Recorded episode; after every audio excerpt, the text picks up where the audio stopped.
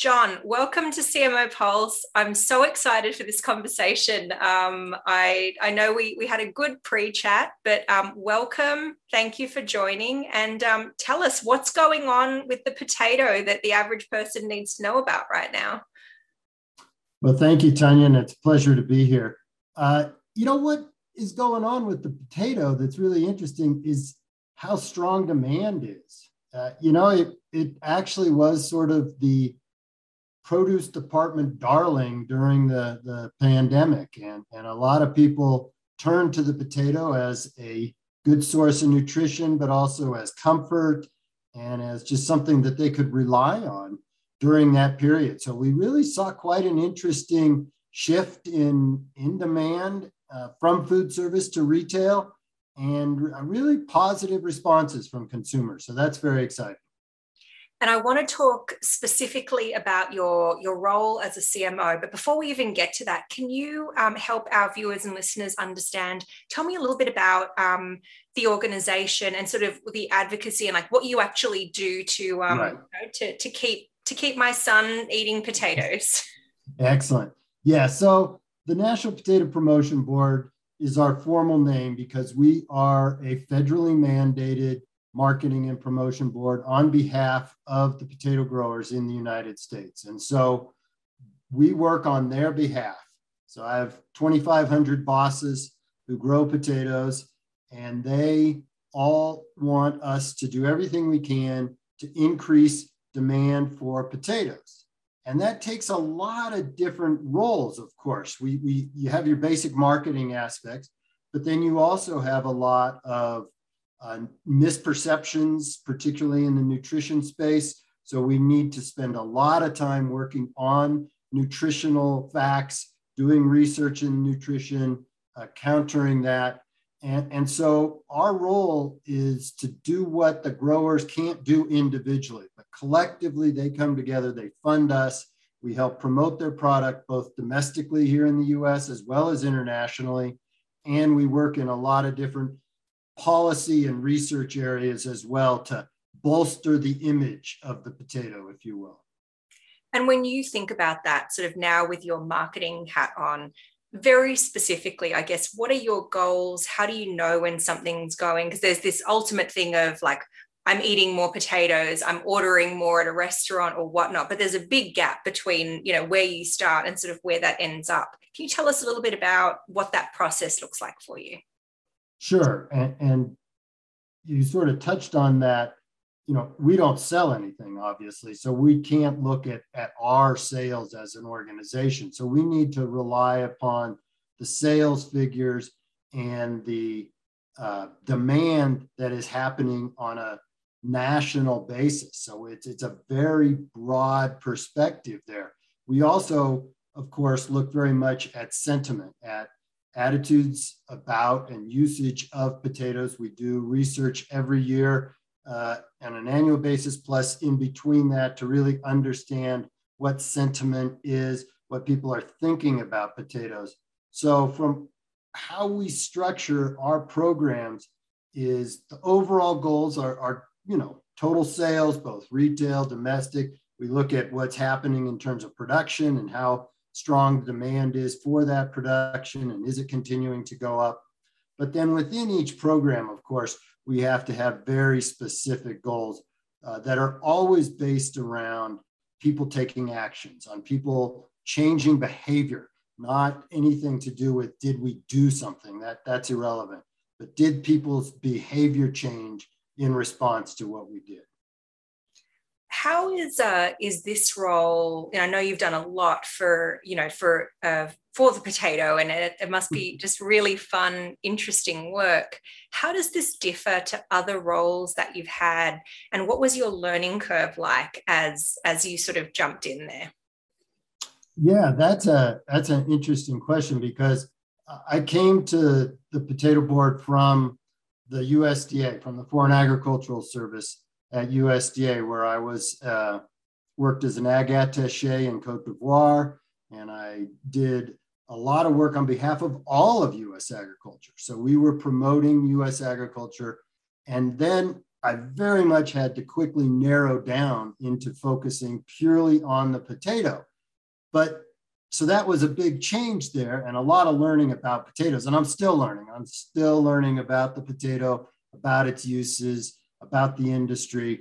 But there was also things that were very similar because I was what we were doing for all of agriculture obviously still applies to one product. And so uh, the, the concepts around how you market a commodity and how you work with those that are in between your growers and the ultimate consumer, that transferred very well and, and was something we really built upon. And a lot of the marketing conversations that I have talk about market share and you know competitive conquesting and others. So in your world, like are you taking down cauliflower or broccoli, or are you thinking of share of plate, or like how do you how do you even begin to sort of think about that from a you know from a share of mind or share of you know share of consumption standpoint? Right. So share and market share internationally is very straightforward. You know, we can look at exports to Japan and see where we stand and very much fight for our market share in that market. So that's that's straightforward. Domestically, it's much more it, it is different because we're really not trying to take down broccoli like you said uh, or sweet potatoes or what have you. Um, but we right, which aren't even really potatoes. I mean, let's just start with the brandy. that's true. They, they they they are a whole different tuber. That's for darn sure. Uh, but uh, our so we don't get concern ourselves that much with the market share aspect, though. Of course, if people are wandering off and trying new things, you know, you, you the the number of options available to people to eat these days is just astronomically larger than it used to be. I mean, nobody was eating quinoa that long ago, and, and now it's a, a standard. We have just been doing some consumer studies, and I can't tell you how many times people say, "Oh yeah, well now I'm eating quinoa," and you know, so it really is interesting. Um, so that competitive aspect does play a role in that it all those are going to impact our our role, but rather than, and, and part of this is the regulatory aspect of USDA oversight, is we cannot disparage any other food. That, that's rule number one in what we do. Um, so we don't, and, and there's no benefit in that anyway. Right. We wouldn't yeah. want to anyway. But, uh, vegetables and fruits are so underconsumed anyway that it's like you sort of a rising tide in to some degree, right? And that's exactly what I was just going to say is that we just want to get more vegetable consumption across the board. And if we can do that, our role in that, we are the number one vegetable. So we're going to continue to go up. Can you um, talk a little bit about, you know, now I sort of want to switch specifically to where we are in time, where we are in history. Um, and, you know, you mentioned that potato consumption, you know, has been sort of one of the quote unquote beneficiaries of, you know, of some of the change in lifestyle that people have gone through. But can you talk a little bit about, you know, how has your role changed? How have you thought about um, your team and you know just your general practices given the last you know let's call it two years that that we've had now sure um, because we do so much work with the intermediaries with the food service operators with the retailers. And a lot of that work traditionally was done face to face and so that was a huge change in how we operated going from this in person, traveling a lot, to a virtual approach and trying to reach a large number of people with succinct messages, uh, with calls to action that we weren't able, you know, you used to be able to do it over a handshake, do it, do it in person. And so that I think really was the biggest change. And the thing that's I find fascinating about it is I think it ultimately, in a lot of ways, is a better approach because we are able to reach much broader audience than we used to be able to. We can still have impactful conversations. We can hopefully drive these to a conversation like we're having today, which sure, we, we haven't actually met each other face to face, but I think we could have a very good discussion here around what it is we want to try to accomplish. I could convince you that changing the assortment of your potatoes at your, you know, in your retail operation would help increase sales just as well as if I was standing next to you in the store. So it'll never replace that personal, and we certainly hope to be able to get back out a little bit. But I think we are more effective now than we were in terms of the number of people we can initially reach and the quality of the information we can provide because you know we've shot a lot of videos our chef has done tons of videos and getting those out there has been really really uh, impactful yeah one one theme that i've been thinking a lot about in terms of what I've been hearing in many of these conversations is this reframing of what's possible. Stuff that, you know, prior to the pandemic, if someone said, hey, we're just going to cut all travel or not do any more mm-hmm. in person meetings, and I need you to maybe achieve more or whatever, you just would have gone impossible, ridiculous, you're crazy. And, you know, what I've been hearing is it's really shifted that paradigm around what is and isn't critical to be in person. And ultimately in, in many cases and it sounds like in yours led to better slash different productivity and and the way to think about it. So you know so you reference you've been shooting a lot of digital video um, and put a lot into content. Can you talk a little bit about how you um, have approached social media in particular um, when it comes to getting the message out there and um, you know, educating and, and doing a lot of what you, I'm sure, hope to do with your video content. Right. So, just as obviously everybody, social media has been key to what we've been doing, uh, both from a B2B and a B2C perspective. And so, um, we've embraced a, a large number of platforms, obviously slightly different, but Facebook uh, we really found that, that, YouTube has been extremely effective. Uh, we're now exploring TikTok from a consumer perspective. Be interesting to see how that goes. I, I think actually could be quite quite interesting. And um, there's been some TikTok folks that have focused on potatoes and have gotten quite popular here in the in the last year. So uh, we're excited about that opportunity to continue to take this these videos all of our messaging, we pretty much try to do it digitally these days. We pretty much try to do it all in a video format when we can and either get to consumers that way or again, reach the, the trade too.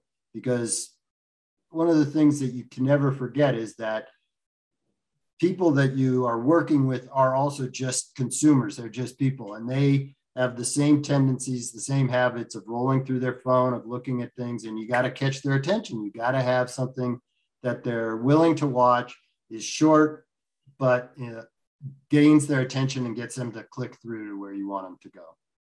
I want to double click on that because I think that's a really important point. I, I assume in this case you're talking about some perceived differences between a B2B approach versus a straight consumer approach. So we don't talk enough about B2B. Can you t- tell me more about your approach and you know how you've broken through that kind of pain boundary of saying hey marketing to businesses is just marketing to humans who happen to be in these businesses. Can you can you flesh that out a little more? Because i feel like everyone goes yeah social is great for consumers but oh like b2b i don't really know. And you're like hey guess what? Same people just it's just their jobs you know or it's just it's that exactly and that that is and and i think probably the biggest challenge in that space is the targeting because you know you can do some geofencing sometimes like we've done okay well there here's the headquarters for this retailer. We're going to geofence around there or what have you. But um, the targeting is the biggest challenge. But one of the things that helps you in that aspect is that they're all reading the newsletters and the publications for that industry, and you can tie into that. So we really utilize the industry publications and their social media platforms to put our social media that is directed at those uh, business contacts in front of them. That's how you overcome that targeting aspect.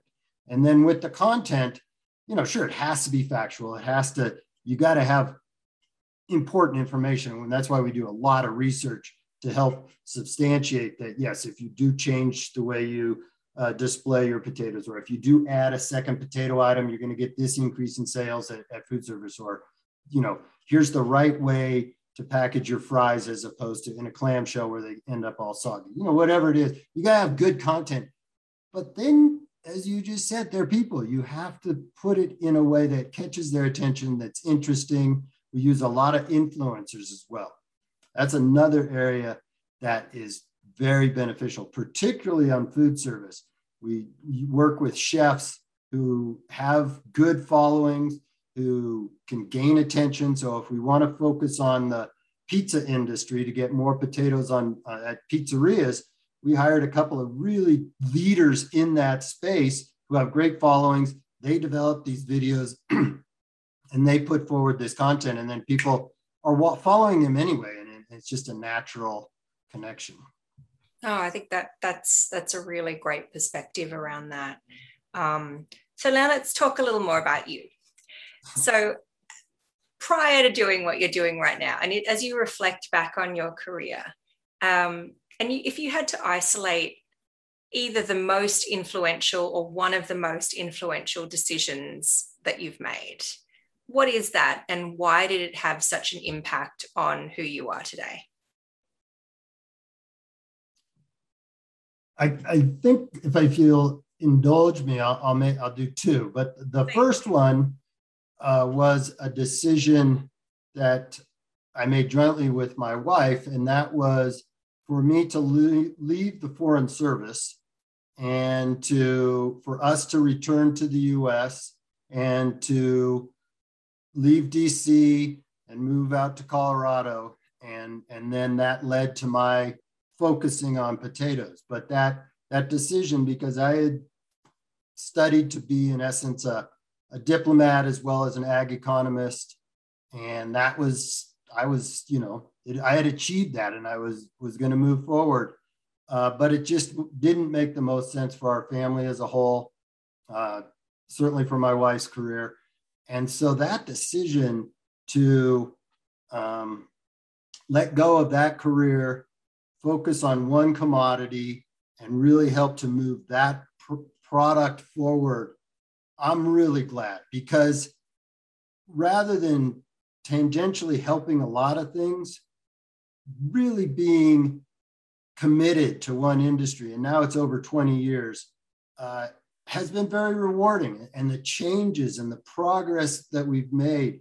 and some of these things are long term. I mean, we're not looking at quarterly reports. I mean, getting potatoes into Japan took 25 years. You know, it started before I got there and we got it over the, the finish line. So these things are long processes, and, and I'm really glad to be able to have committed to them and seen them through. And what was it like for, uh, for many people who I think, particularly, you know, during or to the extent that we're post pandemic post, are looking at their lives and evaluating what's important um, where in the world they want to be, you know, whether they want to keep pushing at what they're doing or potentially switching. How did you make that decision and know that it was time to potentially pivot away from something that you were doing incredibly well at, but maybe you wondered if there was if there was something else? Yeah. I think that for me, ultimately, it's who I'm working for and what I'm working on that I would say people need to think about because um, it, you know not everybody's going to get to work for a bunch of potato growers but you know these are are really solid people and and the connection that you make with them and that long-term relationship you know they're multi-generational farm families and I've now become part of that multi generational process. I'm now working with the sons and daughters of the folks that I started with when, when I began. So finding an, a place that you can really believe in the people and in this case the product. I mean, we've talked about you know how wonderful the potato is, so it's something you can believe in for sure. That I think is more important than anything because the other aspects of you know can I work remote or can I you know sure that's all important, but if you're working on behalf of a cause, let's just say that you don't really believe in, it's going to end up being pretty hollow, even if you have the greatest work schedule ever. Yeah. And as you think about your pathway to, to CMO right now, um, definitely wasn't super traditional. Um, what about like at what point did you know that that was the right role for you, and how did you prepare for um, for the role that you have? Yeah, that that's interesting because that was sort of the second inflection point. Is uh, at the point that we made the decision to merge the international and domestic marketing programs uh, at the board and for me to take over that CMO role in charge of both of those. And I had very little experience with the domestic aspect and, and the traditional marketing um, components of that. And I think what made me feel very comfortable in making that decision was my depth of knowledge of the product and how to successfully bridge those gaps between the producer and ultimately the consumer and to look at marketing on that continuum and, not just oh well we got to spend our whole time putting out recipes so consumers have more recipes if you don't bridge that gap, if the retailer doesn't believe in your product, if the food service operator, if the food manufacturer doesn't believe in it, you're never going to get to that consumer place you want to be anyway. And we've been so successful with that internationally that I felt very confident in bringing that process to the domestic side. And, it's definitely worked out, uh, I think, for the most part, really well. And if you could um, if you could give yourself one piece of advice, go back to the start of your career or early in your career, what would that piece of advice be? Um, I think that that what I would reinforce to myself would be do what you love and what you find interesting and you have passion for over purely trying to make the most money or get the highest title. And I, I think that I kind of followed that, but really reinforcing that at an early age uh, is is the advice I would have given. Yeah, well, there's there's pressure, right, to to not oh. only do what you love, but um, exactly. And, and so, um, what's as you as you look out to like 2022 you know, I know that when we discussed uh, things prior to today's conversation, you know, you mentioned there were certain cuisines. I think you mentioned, you know, uh, pizza restaurants and maybe like certain different cuisines like Chinese food, where there's such a delta between how the food is consumed or how your product is consumed in uh, in country versus on on American menus. What are some of the big challenges that you're looking forward to um, as you look out into into 2022? Yeah, I see sort of three main challenges that that we're really focused on, and uh, the first one's pretty straightforward, and that is just trying to lock in those gains we made at retail and with consumers uh, that that did embrace our product. I think we can do that. You know, there's going to be a little slippage there, but I, that I feel relatively confident that we can kind of lock that in at uh, all levels of that chain. Uh, the other one that is a big challenge is helping our industry and the food service industry adapt to this new environment. You know, mm. I don't see full scale, uh, full service restaurants, the the white tablecloth. I mean, they're coming back, but it's never going to be as significant as was. Business travel is going to be down probably for maybe ever, but certainly for a while and, and so those expense account thing, and that was a big part. You know, big old giant baked potatoes. We sold a lot of them, and so that that adjustment of our industry to and the food service industry to a new approach to all this takeout and delivery, making sure we have products that fit in that. And then, as you mentioned, continuing to pursue those areas where we don't have as great a penetration, but where we do have opportunities and where um, the cuisine, such as Chinese cuisine, can really embrace the potato. It just hasn't done so very much uh, to date in, in, the US version uh, of Chinese. So that that food service challenge is not going to be easy, and and and, uh, and we're really concerned about that. And then the third challenge is that um, nutrition and nutrition policy and the blending in of sustainability. There's a lot of very um, good objectives there. I mean, we all want the, the population to be healthier. We all want the, the world to be able to sustain that population from a food production perspective. But we find that there are a lot of people that are grandstanding, that are putting forward their idea, their view on the world, marginally based on true scientific evidence. And so while we all want to pursue those goals, it needs to be done based on what is best for everyone and what is going to work, not on what's going to raise one institution or one person's uh, role in this process higher than others just because that's their uh, egotistic, shall we say, objective, as opposed to perhaps what is truly best. So that's going to be a big challenge, and obviously is much bigger than just the potato industry. But we have to do our part uh, to put forward the science into that discussion.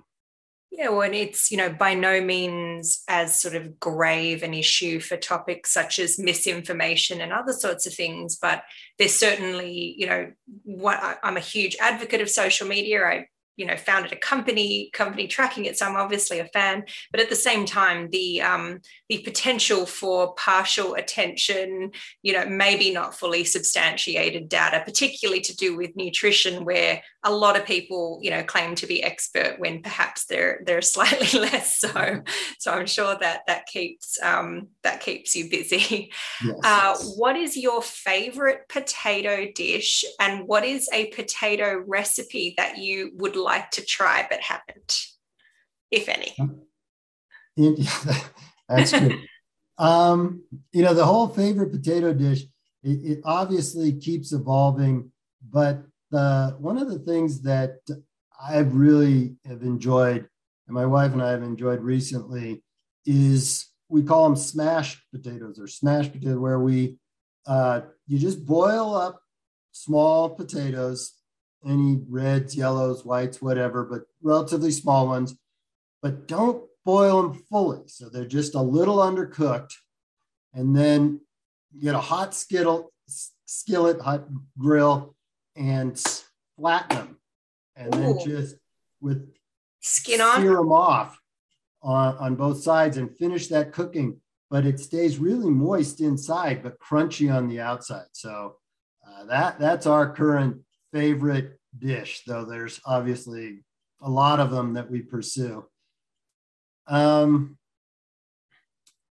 one that I, I guess a recipe that that I haven't tried. Our chef is always coming up with incredible recipes, and and they're they're fascinating. But one he just put forward that I'd really like to try is shrimp and potato grits. Oh, yeah, so you make the grits out of potatoes instead of corn, and and he just he pummels my uh, um, my feed with these recipe pictures, and I never get to taste them for the most part. Uh, so, There's one downside of being virtual. Right? exactly, he's at his house where you know. So you can't mandate are, a rule that for me to publish this video, I need to sample it first. So right, right but I'd really like to try that one. And the his shrimps look really good, and and that that potato grits, I think that could be a that could be a real yeah, I like it. I like it. I've never I've never heard of that because I feel like whenever you think of the potato in that form, you always think about mashed potatoes. You don't think of it with sort of texture, right? Exactly. exactly. And I'm not sure how he got it, but I mean, I was, I was blowing up the photo and you could see the little chunks in there. So I'm, I'm going to have to find out more. I love it. Um, any last things that you'd like to share um, that are things which perhaps for viewers or listeners who want to learn more that you you know want them to understand or that you you know wish wish that they'd know when they're when they're learning more about your your product? Well, about our product, I think that one of the things I I really do hope people realize is that our industry is made up of 2,500 family farms. Uh, and these growers are folks that have been dedicated to the industry their whole life. Most of them, like I said, are, are multi generational. And they are doing everything they can to maintain the long term viability of the agricultural sector of the potato, and that they are fully invested in this nutritionally dense vegetable that they're producing and really hope that consumers can enjoy it. But it's those people behind the product that I don't think people realize very often is something I would hope to be able to convey on top of, of, of the other stuff for sure. Fantastic, John. Thank you so much. This was such a great conversation. I really look forward to uh, checking out more of the videos and finding new and improved ways to uh, to consume everybody's favorite vegetable. Thank you so much. Thank you. It was a real pleasure.